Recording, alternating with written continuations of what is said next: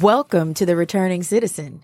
Quick reminder that anytime we mention a program or event, it's linked under this episode on the returningscitizen.org. So, first and foremost, we want to remind everyone that the U.S. has the highest rate of incarceration of any country on earth. Uh, so, most of these folks return home as our neighbors. Uh, 10,000 ex prisoners are released from state and federal prison every week. Uh, so, needless to say, everybody wins when we help these returning citizens be successful. I'm Jacob Evan Smith, a Detroit based entrepreneur and community organizer. I'm Ryan Nico, a St. Louis native and voice artist who's falling in love with Detroit.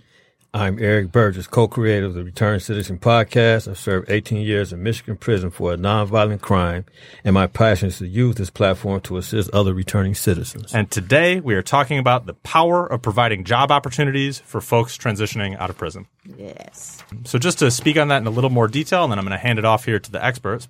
Uh, but finding a job can be a daunting task for returning citizens for all types of reasons.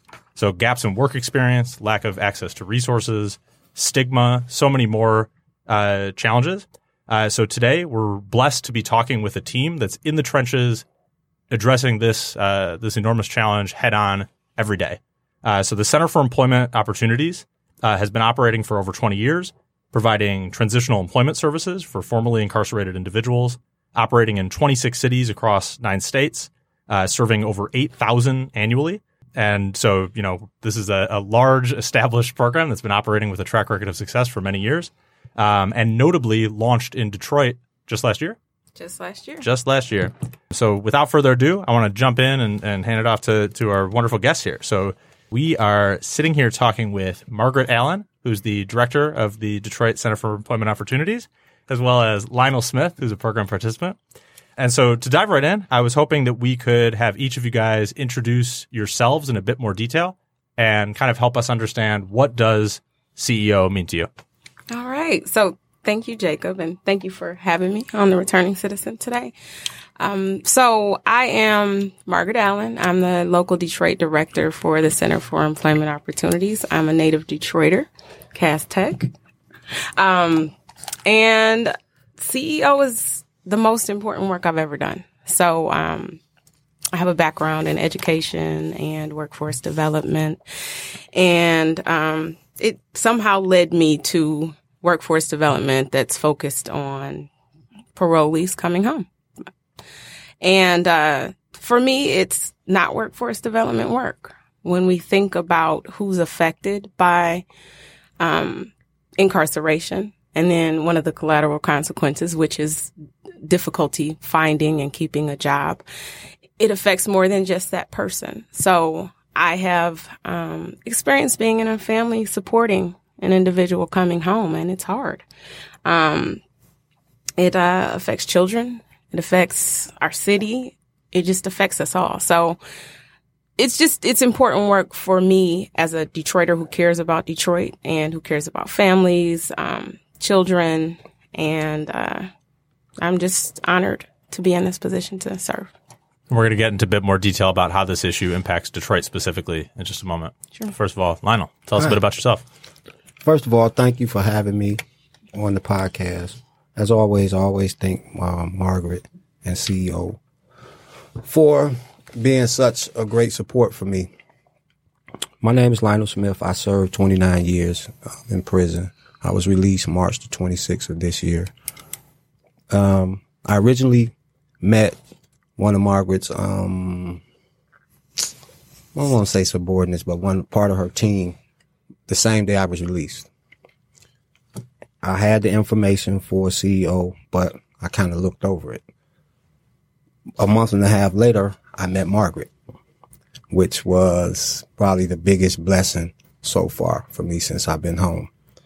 Um, I joined the CEO team, became a part of it, went through the training, went through the initial um, job experience work, and then was placed in a job. CEO is really a family to me.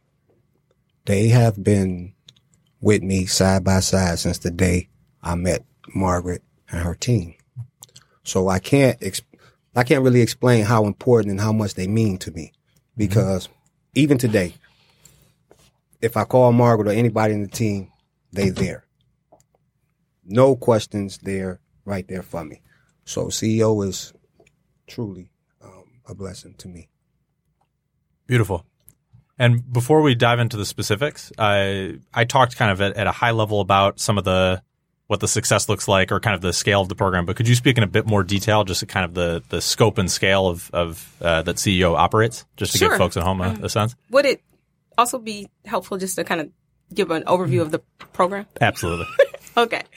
So um, generally, our mission is to provide immediate, effective, and comprehensive employment services to individuals returning home from incarceration. So the way that that looks in Detroit is we um, receive referrals from parole directly, and we just ask that a person be over the age of 18 able to do physical labor.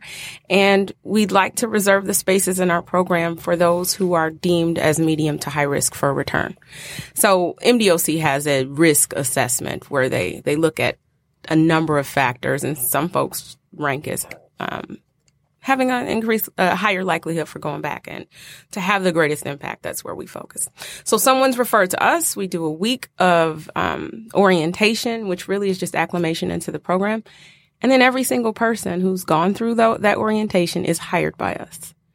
Um, and it's significant because you just got out of prison and it, you automatically think this is going to be hard. So I think that's just the first milestone of the program. You are hired. And after that, four days a week, our folks go to work for us. Um, we do a, different kinds of work. Right now, our work is in the land bank, so we're doing some debris removal, landscaping, et cetera. It's very entry level work. Um, and, but, but the goal is to reintegrate individuals back into the workforce while in a supported environment. So we have a site supervisor that takes our um, team out every single day, every single day to complete the work and contextualized within that work experiences, um, daily feedback on cooperation with your supervisor effort, whether you are on time, cooperation with your peers and personal presentation. So you're being coached and supported in the work. And you have you you've got some space to mess up. That's the the point of it the transitional work experience. That fifth day um, we have, provide job coaching barrier removal. So if you have um, lots of child support we've got a great partnership with detroit mm. justice center. Um, we had an individual who had $46000 in arrears in the state's arrears just uh, discharged from that. Um, connections to housing healthcare navigation um, just various supports that are provided to help folks get stable.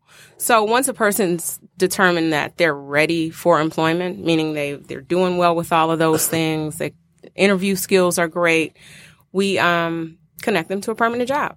We're excited, but then we stick with our participants for a year after that and provide ongoing support. So, um, like Lionel, for example. Lionel just got another job. he got placed and he's been promoted and we're there to support him and, and help encourage him. Right now I'm actually uh, working on a computer class because Lionel expressed mm. that he wants to upgrade his technical skills. So even after the, the, the year, we, we stay in place. And if Lionel got fired or laid off, not that that will ever happen, he can come back and work for us.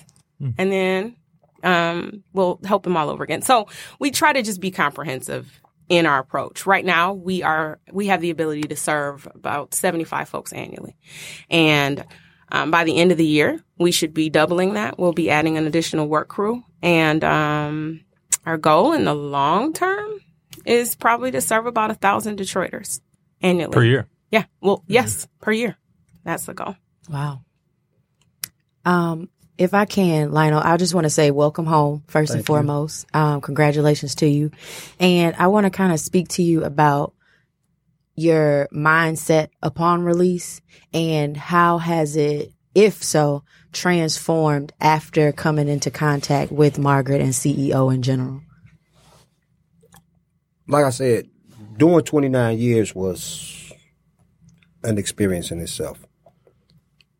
However, I made a conscious decision to better myself.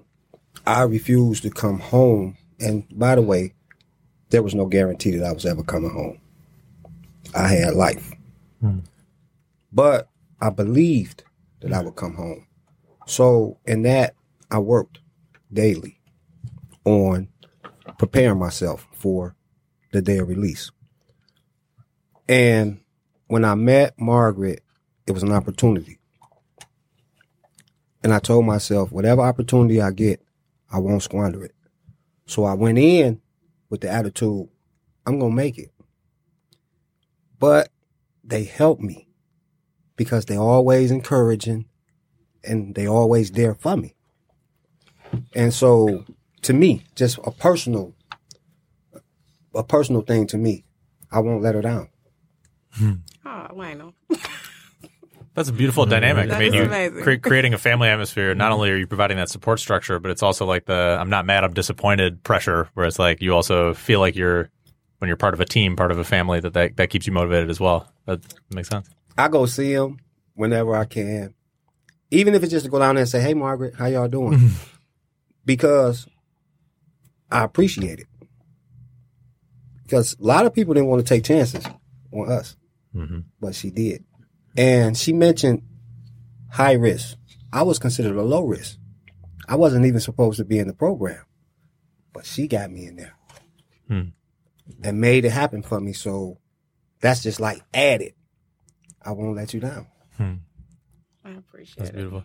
So, so quickly, Eric, if you could just speak to we we've talked a lot of so Eric notably was also a former lifer, uh, spent 18 years, and uh, we've talked a lot about what your first job coming out, what that opportunity meant, just as a jumping off point. Could you just speak to your experience in a bit more detail? My first job was working part time in a clothing store. So my equipment was a mop bucket, a mop, and a vacuum cleaner. And I done that job with um, humility. Uh, like Lionel said, I concur with him. Uh, it's all about attitude, and that job there compelled me to um, just. It gave me uh, just a sense of uh, a sense of pride. I mean, I took, you know, took life for granted before my incarceration. and Post incarceration, I became a very humble and uh, appreciative and grateful human being, and just uh, work with pride. And so that compelled me to where I am today, which I have my degree in psychology from Wayne State. About to further my education, so All uh. I thank I thank God I thank God for that mop bucket, that mop, and the, and the and the vacuum clean. Just thank God, you know, for giving me another chance. So, Eric, how did you find that first opportunity? Uh, it was through a family member, uh, through my cousin. She had a friend that owned a clothing store, and he was just willing to, to accept me. You know, I, I know him prior before my incarceration, so he's like a family and family member, and he took me in. He knew what type of person I was. So he gave me Gave you a chance. opportunity. Yeah, gave me opportunity. I, I still thank him to this day. So for the mop bucket. Got it. And Oh. then, oh, sorry, please, also, I'm gonna make this brief. please. But um, going back to Miss Allen, uh, she's she's run a very uh, respectable and uh, astounding organization. Coincidentally, I met her uh, cleanup crew. They tell you? I met their cleanup crew. Yeah. They was clean. They was cleaning a house next to my rental property. Nice. And I went. I went over there. They were respectable. They was cordial. I mean, they was professional. No matter if they was incarcerated or not. I spoke to the young man. Uh, I guess the site. It was the site manager. I forgot his name, but he was very uh, knowledgeable what he's done. I spoke. To, had young ladies on their crew, which was remarkable. And fortunately, uh, I might have a tenant out her crew, Toya. Oh, So Toya was looking for somewhere to. Oh, so it was. I just want to know. This you know you never know who's watching you and. You know, I mean, they was out there doing some, you know, cussing or whatever, but they, everybody on the crew was respectful. Everybody uh, was working. Everybody was polite and cordial. And that's one thing, you know, I want to tell Margrit in person how I respect, um, that's a reflection of her work and everyone who's working with her, a reflection of a remarkable job they're doing with these returning citizens. Thank you, Eric. That means a lot. Um, we have a really great team. Um, everyone on our team is a native Detroiter, um, has some experience of this, whether it be supporting someone coming home or having an, experienced it themselves. Um, so we, I, I was very thoughtful about who we brought into the work to support folks. So I appreciate that. Um, it's it's work from great folks. Well, well, speaking of a phenomenal team, uh, we're joined here by a late edition guest that we're very excited to have, Nina Hicks. A job coach in the CEO program, if I'm not mistaken. And that is absolutely correct. And so, Nina, when we got started here, we went around and uh, Margrit and Lionel both let us know just in a bit more detail. If you could introduce yourself and then also uh, tell us just what does CEO mean for you? Okay.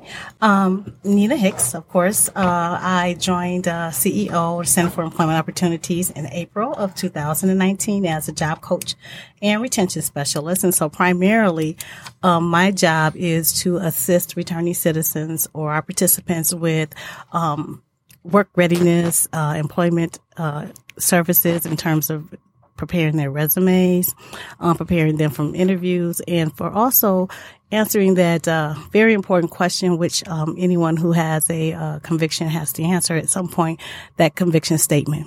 And so how to answer that in a conversational way so that it doesn't continue to stigmatize that person uh, I was happy to um, join the Center for Employment Opportunities after stalking um, Miss Allen for many, many, many, many months. Um, but you know, I, I, appreciate her leadership and I appreciate her um, bringing me on board. Um, and CEO has been um, just an amazing opportunity for me in terms of expanding my my platform in order to give back to those individuals that are returning citizens. Beautiful. Um, I have a question for Margrit. Sure. You spoke on how everyone that's involved with CEO has some type of relationship with, you know, uh, parolees. And so I would assume that that alone builds a level of trust mm-hmm. between you and the people who are released. Mm-hmm. But how would you say you all facilitate a level of trust between the parolees and their potential employers. Um, like, how do you all go about building that trust between those two entities? So, um, what makes our program participants uh, a bit unique from someone who's just coming from like a jobs program is we hire our participants. so, I know Lionel. He is coming to work. I know he's going to come on time. I know Lionel's presentation is always together. So I know Lionel. I've, we've spent some time working with him. Um, if when Lionel came to us, he needed some coaching in a particular area. We did that. Um, and, and we, we worked with him and I shouldn't say Lionel necessarily, but we, we work with participants um, before they go. We we refer them to an employer. So when we have that employer meeting, uh, a big part of the conversation is communicating the work that's already taken place. Um, that I'm the employer of record. I'm a strong reference that can speak to whether they're going to come on time, how they respond to certain situations. And then we also, a huge selling point is that additional year of support that we provide. Mm-hmm. So we always say, we, it, we laugh and we say, when you're frustrated at your job, don't quit. Call Nina. she will talk you off the ledge. And if you if you do need to quit, we'll we'll show you how to gracefully handle that. let's, right. do a letter of resignation and let's find you something else. So, mm. the way our program is set up, the level of support we provide, and what we do on the front end makes com- employers pretty comfortable mm. um, because there's a huge turnover problem just generally right now. So. And right. and Nina, can you talk about that in a bit more detail? So the when you say job coach, uh, there's obviously the actual preparing somebody for the type of work that they'll be doing, but then also I imagine there's lots of soft skill training involved and other types of training. Um, could you just kind of speak about the the way that CEO approaches preparing somebody for their their next job, and what type of work are you preparing them for? I guess. Well, we prepare them for a variety of um, career areas depending on uh, what their interest is primarily because um, to ensure they are a good fit for an employer, we want to make sure that it's a good fit for you as the uh, participant. And so, um, as we dialogue, work with the individuals over a course of, you know, three, four, uh, sometimes five weeks, um, in preparation of the, for, um, matching them with an employer you know, we really uh, dig deep. We want to first uh, unsurface some of the barriers that might occur in terms of placement. Um, is there a transportation issue? Um, are there housing issues? All of those issues we try to address up front so that when we finally are able to match someone with an employer, they're not having to worry about those things as well. And so, in terms of you know employability skills, soft skills, um, we do work um, through uh, some uh, online tools to do some personality assessments. We also um, help them develop their resumes so that we can pull out what those marketable skills are. And sometimes um, participants aren't aware of all the skills that they possess, um, particularly if they're not um, those hard skills, technical skills that they've either earned um, while they were incarcerated or they've earned on the, um, while they've been returned home. And so just through that talk and dialogue, um, working with the personality assessments, working with um, online tools like ONET so they can identify some occupational areas in which their skills fit into. Um, you know, those are kind of the tools that we use. Um, also, um, one of the things when I want to go back and kind of piggyback off what Margrit was saying is how we build trust with employers. Um, is I'm not sure if all the employers are aware that there is free fidelity bonding for um, hiring returning citizens. And so they are able to get, um, you know, a bond for an individual up to $25,000 for over a course of six months to a year. Um, that pretty much uh, says to the employer if there is some egregious act that occurs um, beyond hiring this returning citizen, that w- they will the government re- will reimburse you up to twenty five thousand dollars for that. Wow. Um, Wow. Yeah. So also, um, some employers know and some employers do not know that there is also what they call the work opportunity tax credit, and the work opportunity tax credit. Um, gives that employer up to $2,500 per individual they hire that are returning citizens and not just returning citizens. It's going to be a TANF person, someone with SNAP, um, that receives benefits from SNAP and vet- even veterans. And so those are the kinds of things that when we are talking about matching employers with um, our participants, that we share those resources with them so they know those things are free and available. And they also um, just help them promote that second chance hiring. Excellent. And then Lionel, just the, the flip side of that question, like uh, coming out of the CEO program, how how do you pitch yourself to a prospective employer, and how do you how do you explain a 29 year gap in your in your resume, if you don't mind me asking? I know what you're asking. Well, I go as I was trained, like she taught me, with respect, able to articulate my experience in a way that says, "Hey, that was then, this is now," and it helps, and it has gotten me where I'm at. In fact, employees like me. Employers like me. So, but I want to talk about some more things that um, CEO has done for Please. me. Absolutely. you know, because I've been locked up. I was locked up for 29 years, so I hadn't had driver's license, none of the none of those things as an adult. CEO helped, took my hand, walked me through the process, got my driver's license for me, and then took me and got transportation, got me a free car to get back and forth to work. Nina was aggressive mm-hmm. about accomplishing this Assertive. she she took me miles away to get the car Make sure- and made sure she stayed right there with me no matter how late it was till we get the car, get everything straightened out, the paperwork, all that, and made sure that I left with that automobile. And so they are more than just an organization that help you get jobs. They are there to walk with you side by side until you get in a position where they can say, hey, you can make it now. And I am so thankful again to Margrit, Nina, and the CEO team. Wow. So, and and this question could be for all of you. Um, in in your own words, how would you ensure long term success with the program and in and everything? Like, what is your vision of long term success, and how are you going to get there?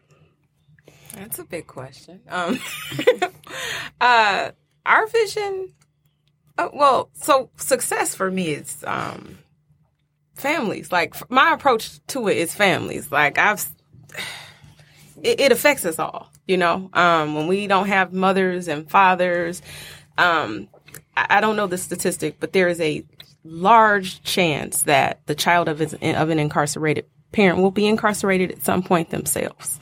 So, um, right now, uh, Wayne County gets a third of all parolees. Wayne County out of 83 counties. Wayne third. Wayne County gets a third. Detroit gets A third of Michigan. a third of all Michigan parolees. And Detroit gets most of those. Um, and it's hard to figure out, you know, between the cities, but Detroit gets most. So, um, it touches us very closely. Um, I live on Six Mile and Meyers. Probably a big, um, a big percentage of my my street has had some criminal justice action. So, I think if we can serve a thousand of those three thousand that are coming home, we, we've we've definitely made an impact because if those folks aren't going back, um, that's contributing to my neighborhood, my ch- our churches, our communities, um, just an improved Detroit. So, um, in terms of numbers, I'd love to serve a thousand people. I'd love to see them get and keep jobs, and those be family sustaining jobs. Um, and I think the recidivism will take care of itself if we can accomplish that. Okay. So, question then, once a person is placed, that's like, yes, hey, hooray. But then what type of resources do you all offer once they have been placed and once you are employed? You know, how do you help them stay that way or how do you help, you know, um, specifically keep them there? So Nina's our retention specialist and job coach, so she can, you know, kind of tell you about her work. Right. So I'm a two for one, as they say.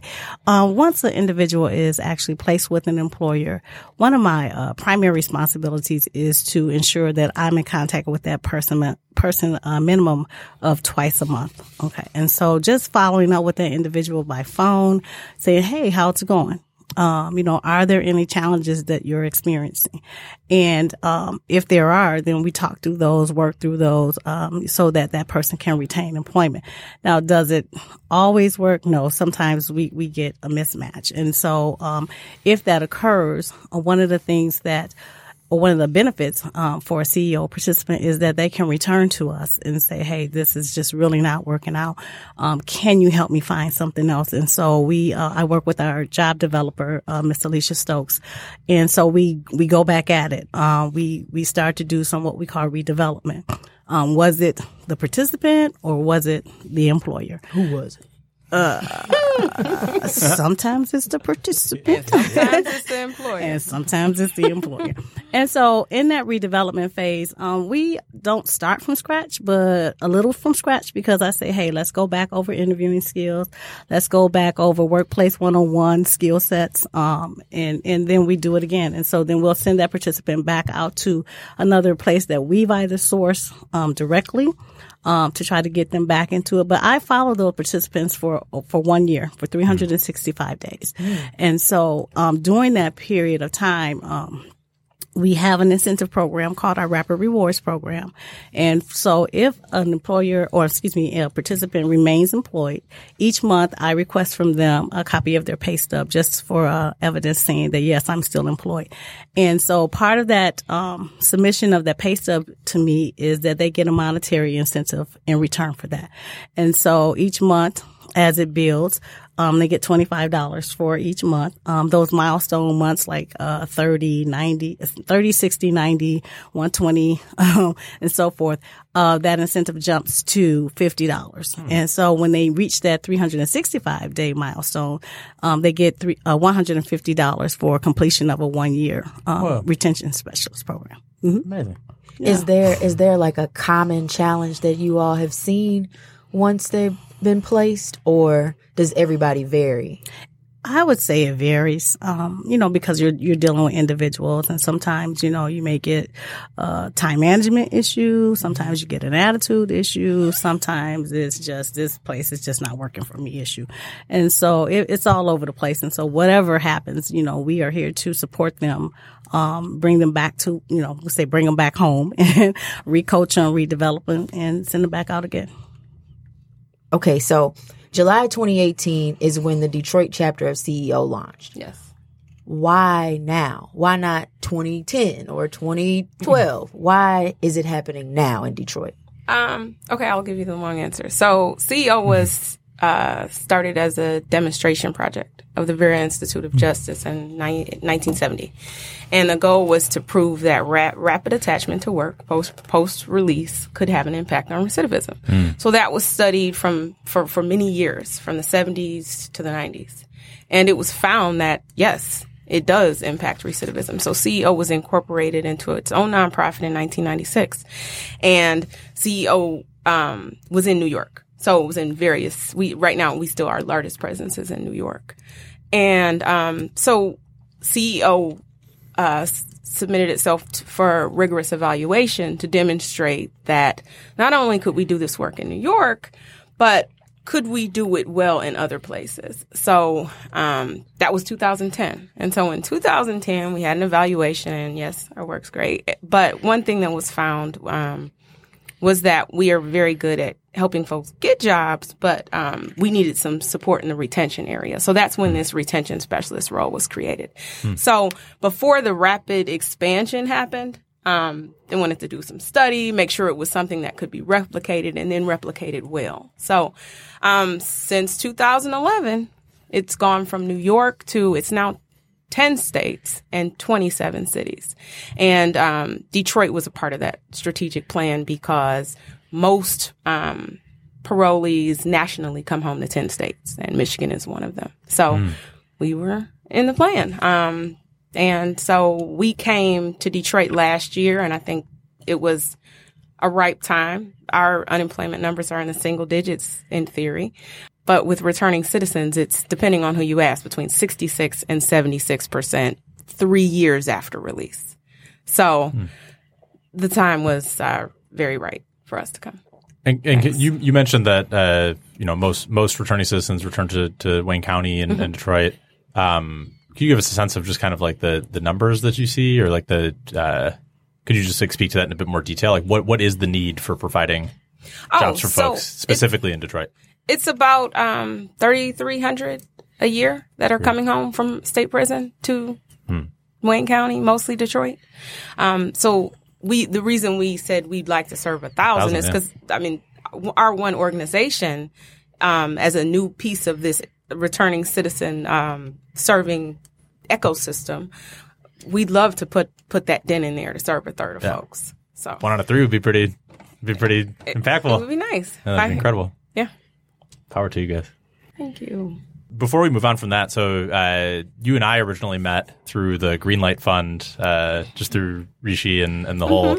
Uh, shout out to Rishi and the Greenlight Fund. Mm-hmm. Rishi. um, could you could you maybe just talk a bit about the role of what what is Greenlight Fund and what was the role? What role did Greenlight Fund have in bringing uh, CEO to Detroit? I would love to, and thank you for mentioning Greenlight. Um, so, the Greenlight Fund is um, they are a venture philanthropy organization. So when I first heard that, I was like, "What's venture philanthropy?" So, um, similar to, similar to venture capitalists, um, they seek out um, opportunities to invest and um, with in things that have demonstrated to to work that can yield um, results. So, Greenlight Fund um, seeks out hi- high poverty cities, and they look for issues that they can invest in to impact. So they chose Detroit. The issue was unemployment with returning citizens because of those numbers I just you know shouted out, and um, they have a process where they vet organizations who have been proven to positively impact the issue. And with CEO's work and it's um, in, in so many other places it's been demonstrated to be effective, we um, were the, the organization chosen to come to Detroit. So Greenlight has been uh, really wonderful, and uh, we're grateful that we were their initial investment in Detroit. So And a, a big, uh, I know a big focus of Greenlight, as you mentioned, is like organizations that have like a proven track record of success. Um, so I know that a, a important kind of piece of the CEO model is the tracking and the Yes. demo, like actually demonstrating success, not just, uh, you know, qualitatively, but also Right, right. quantitatively, like actually showing, showing the absolutely showing the data. So Yes. Ryan and I were discussing this earlier. Um, we were just kind of talking about like basically how how do you say it? You said like like how how do you know what Yeah, like how Like- do you determine what data is relevant that, you know, relevant enough to include in the research and in this process that will lead to participant success? Like, how? That's a great question, Ryan. Um, and I can't say I have the answer to it. The folks at CEO have have determined um, this this this method. Um, data is a huge part of the work that we do on the program level. We track everything from a phone call to um, a text message to the interaction with agents, um, milestones, when you got a raise. So because our, we, we, we carefully document everything, it, we're able to go in and, and, and, and, and look at trends. We can see what's working, what's not, and then we have the data to to look closer at why it's not working, and then the flexibility to adjust. So there's there's this great um, data person in the sky that is responsible for this. I don't know, but um, we we we we track closely, and it's it's a part of our our daily work. Um, we use a system called Salesforce that dictates how we do things. Are there are there like key performance Oh, yeah. indicators that you use to could you kind of speak to like what are like the high level ones that So- that indicate success in terms of how you guys define it? So, um, my KPIs include number of enrollments, um, number of people who uh, complete. Oops, the number of people who complete our um, entry level orientation, um, the number of folks that we employ on our transitional work crews. We look at um, the number of people that make it to job start ready status. That's the person who's worked with us long enough to be ready to start interviewing. And then we look at the number of placements. After we look at the number of placements, we'd like to see folks keep their jobs. So we look at 30 day retention, nine, 60 day, 90, 180, 365. And even within that, um, we track milestones, raises, promotions. And th- that's the quantitative data. In the office, um, Nina and I want to know, oh, you got married, you had a baby, you bought a house. Like those are real significant developments um, for us because that's the tangible outcome that's important to us as we do this work. Um, I just want to highlight one of our participants who recently was Employee of the Year for the Downtown Detroit Ambassador Program. Oh, So, um, yeah, um, he was Employee of the Year. So that was huge for us because he was an individual who was on the crew a little bit longer. He needed added supports, and now he he's being highlighted in in the news. Be, and he credits CEO with some, you know, because of our support of him with that. So, creating rock stars. Aw. All right. or bringing it out of them at least. Yeah, I was gonna say, folks come, um, it, it, their own commitment to the process and motivation and willing willingness to do what they're supposed to is what drives it. Lionel did everything on his own. I appreciate the shout out, but that's all Lionel. We just are grateful he let us help. So That's beautiful. And uh, so another question I had uh, is just think when you think about scalability. So I noticed on the on the website you say a scalable solution right at the top. Um, and that's something I kind of hear in the you know come into the, the language.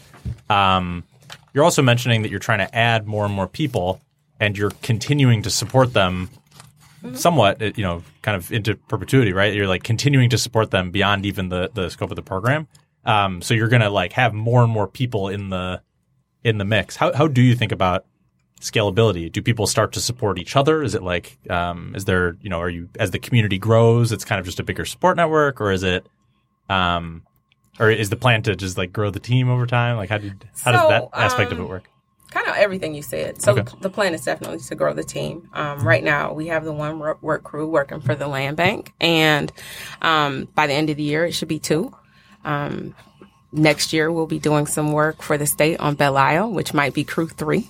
So, um, a big part of my job is uh, looking for more crew based opportunities. Um, we contract our work, so we could provide landscaping services or construction cleanup services or blank services. Um, so we can do that, and that allows me to serve more people. For every work crew um, opportunity that I have, I can serve 75 more people annually. So the goal is to continue to build and build until we get to that number where we really have an impact. And so um, we would definitely hire more staff to support that. And um, in year two, we're also loo- looking to build um, build our, our presence in the community, connect with more organizations, and do more things, you know, within our program. So we're building out some workshops. Um, one uh, program I want to shout out is SADO's program and their support of juvenile lifers. So they have State appellate defenders. Defenders, defenders office. Office, yes.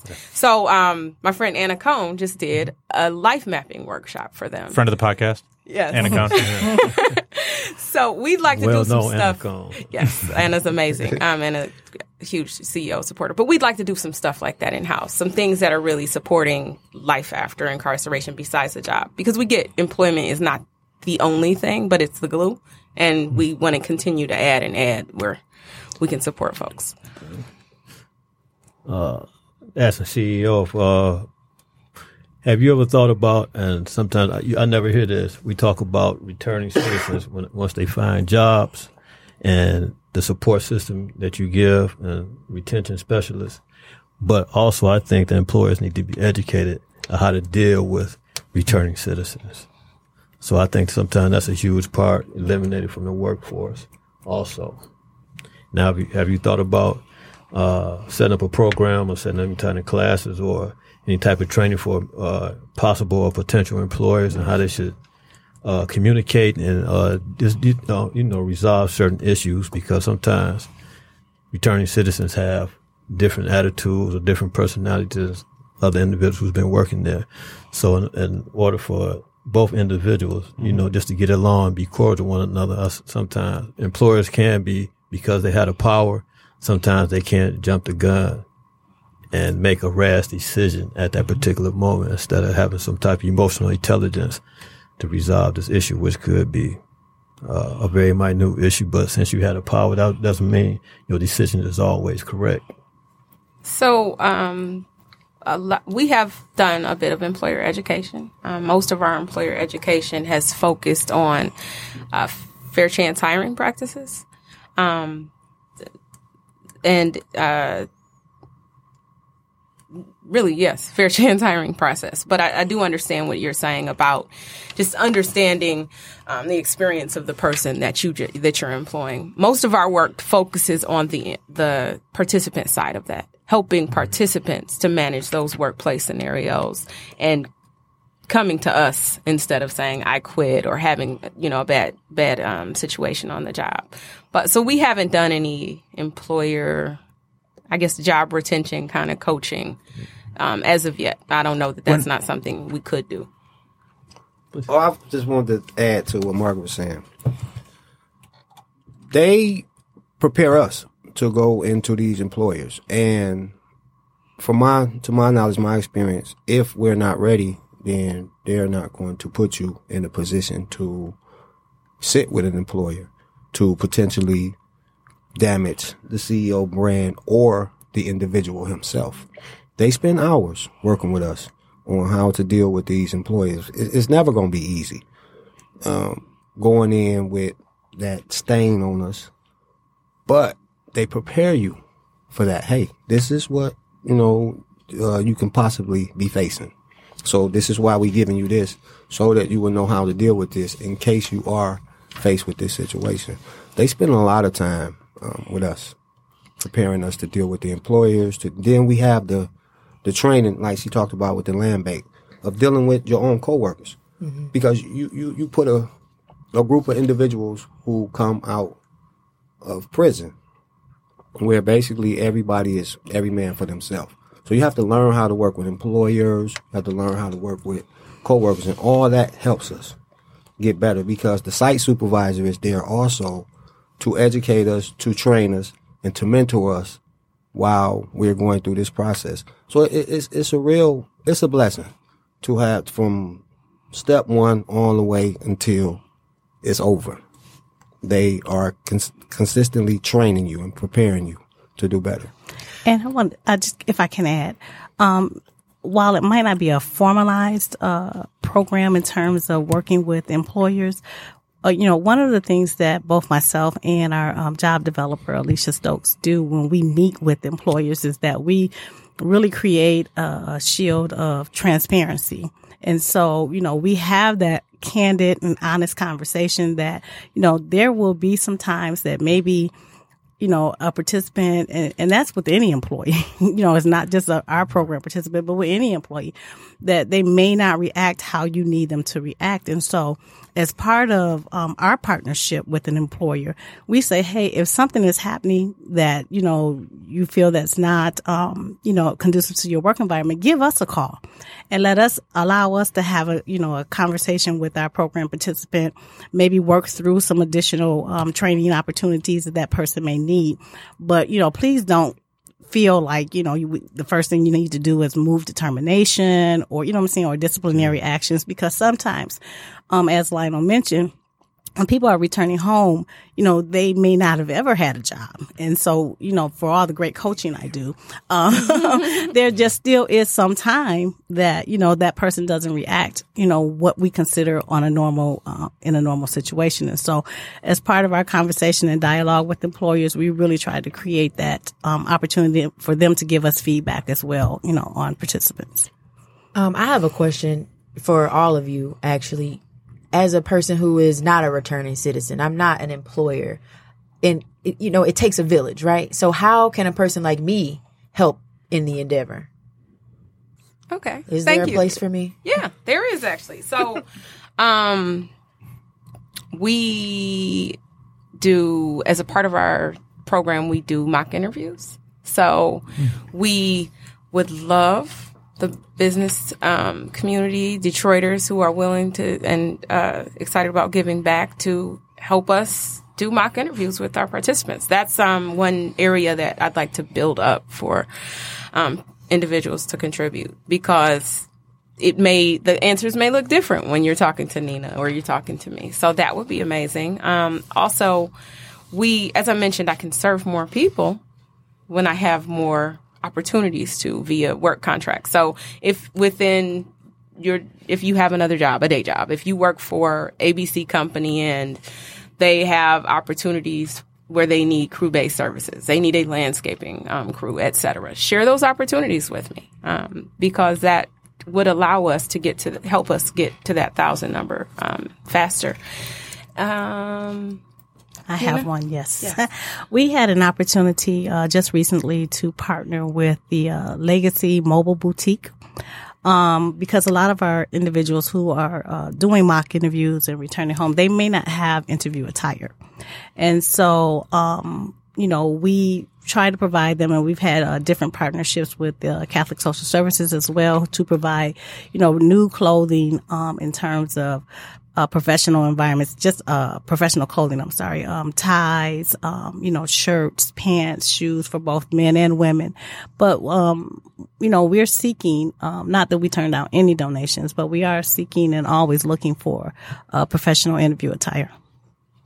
Amazing. And then uh, playing off of that question, so for employer, for folks that might be listening that, that theoretically theoretically could be employers working with the program, um, kind of you talked about it in a bit of detail before, tax credit and some other. Uh, how how do you uh, approach an employer? So if I'm an employer listening, why why why do I want to work with CEO, and how do I get involved? Okay. Um, so uh, we have a job developer, Alicia Stokes. This is her the big part of what she does every day, and um, when she approaches an employer, um, she typically does the background research on what the what their positions are that they have available, and we talk about our extensive work to prepare participants. Um, and by the time we're sending someone on interviews, we know is this a person a welder? Do they have strengths in customer service? Or we know their background. So we try to bring a custom set of resumes to fill um, openings that we know exist. And we talk extensively about our transitional ex- uh, employment experience that helps reintegrate a person. All the things that they have demonstrated competency on before they even will make it to that interview. And then we also talk about the retention services. The retention services are so important because turnover in many of the positions that we're um, sourcing is pretty high. Retention will keep a person on the job if possible. Um, helping navigate workplace barriers, um, providing even if they needed support with transportation. We provide bus tickets. Um, we assist with financial literacy during that retention period. Um, so that ongoing support is also of value to employers. But the the, the tax credit's pretty great. the fidelity Can't hurt. bonding is pretty great on the as well. Yep. So the, those are all conversations we have with employers. Fantastic. And then for returning citizens who, who are listening, who want to get involved, kind of what, what does that pathway look like? How do you how do you apply for the program? Uh, right now, we're serving parolees because we have the one crew. Our goal is next year to begin serve, serving probationers as well. Um, so, if an individual has been recently paroled, we uh, would uh, just need you to talk to your agent. Talk to your agent, and your agent will send the referral, and we'll move from there. But you can also reach out to us directly. Um, if you reach out to us directly, we'll talk to your agent on your behalf. You can reach us. Um, our phone number is 313 752 0680. Um, I also have a, a dedicated recruiter. His name is Tony Wise. Um, Tony's Wise direct number is three. Tony Wise's direct direct number is 313-400-0274. And we will do the do the legwork. So a person who's interested can just reach out and we'll get the ball rolling. Fantastic. And I know you also have, so the website is CEO Works, W O R K S dot org. So that's CEOworks.org for more information. Um, where else can folks find more information? You guys are on Facebook and other social media? We are. We're on Facebook. We're on Instagram. We're on LinkedIn. Um, follow me on LinkedIn. That would be a, um, great. Margrit spelled a little different. M A R G R I T A L L E N. I post our successes all the time, and um, I'm actively looking for employers who are interested in um, working with CEO participants or providing transitional work opportunities for us. So please, re- you can reach out to me that way on uh, LinkedIn. Amazing. Any other final thoughts, guys, before we wrap up? No, thank you for having us. Thank you so much. Honestly, thank you so much for being here. Uh, I'm hugely inspired by everything you guys are working on uh, and just the impact that, that not only you're having now, but that you envision for the future. Uh, it's, it's really uh, incredible and inspirational. So thank you so much. Thank, Thank you, you. Jacob, Eric, No and problem. Ryan. It's been Anytime. wonderful. And thank, Thank you, you. Lionel. Congratulations, congratulations, Lionel. Thank And you, you. Nina. You're Thank you. amazing. Everyone. All right. Thank you. High and, and fives all Ryan. around. And Ryan. Yeah, and thank you, guest host. thank you to our guest host, Ryan Robinson. Oh, thank Ryan you Nico. for Hopefully, we'll be uh, seeing a lot more of you. Definitely. Just call me. Sound like Mildred Gaddis. And with that, goodbye. Finito.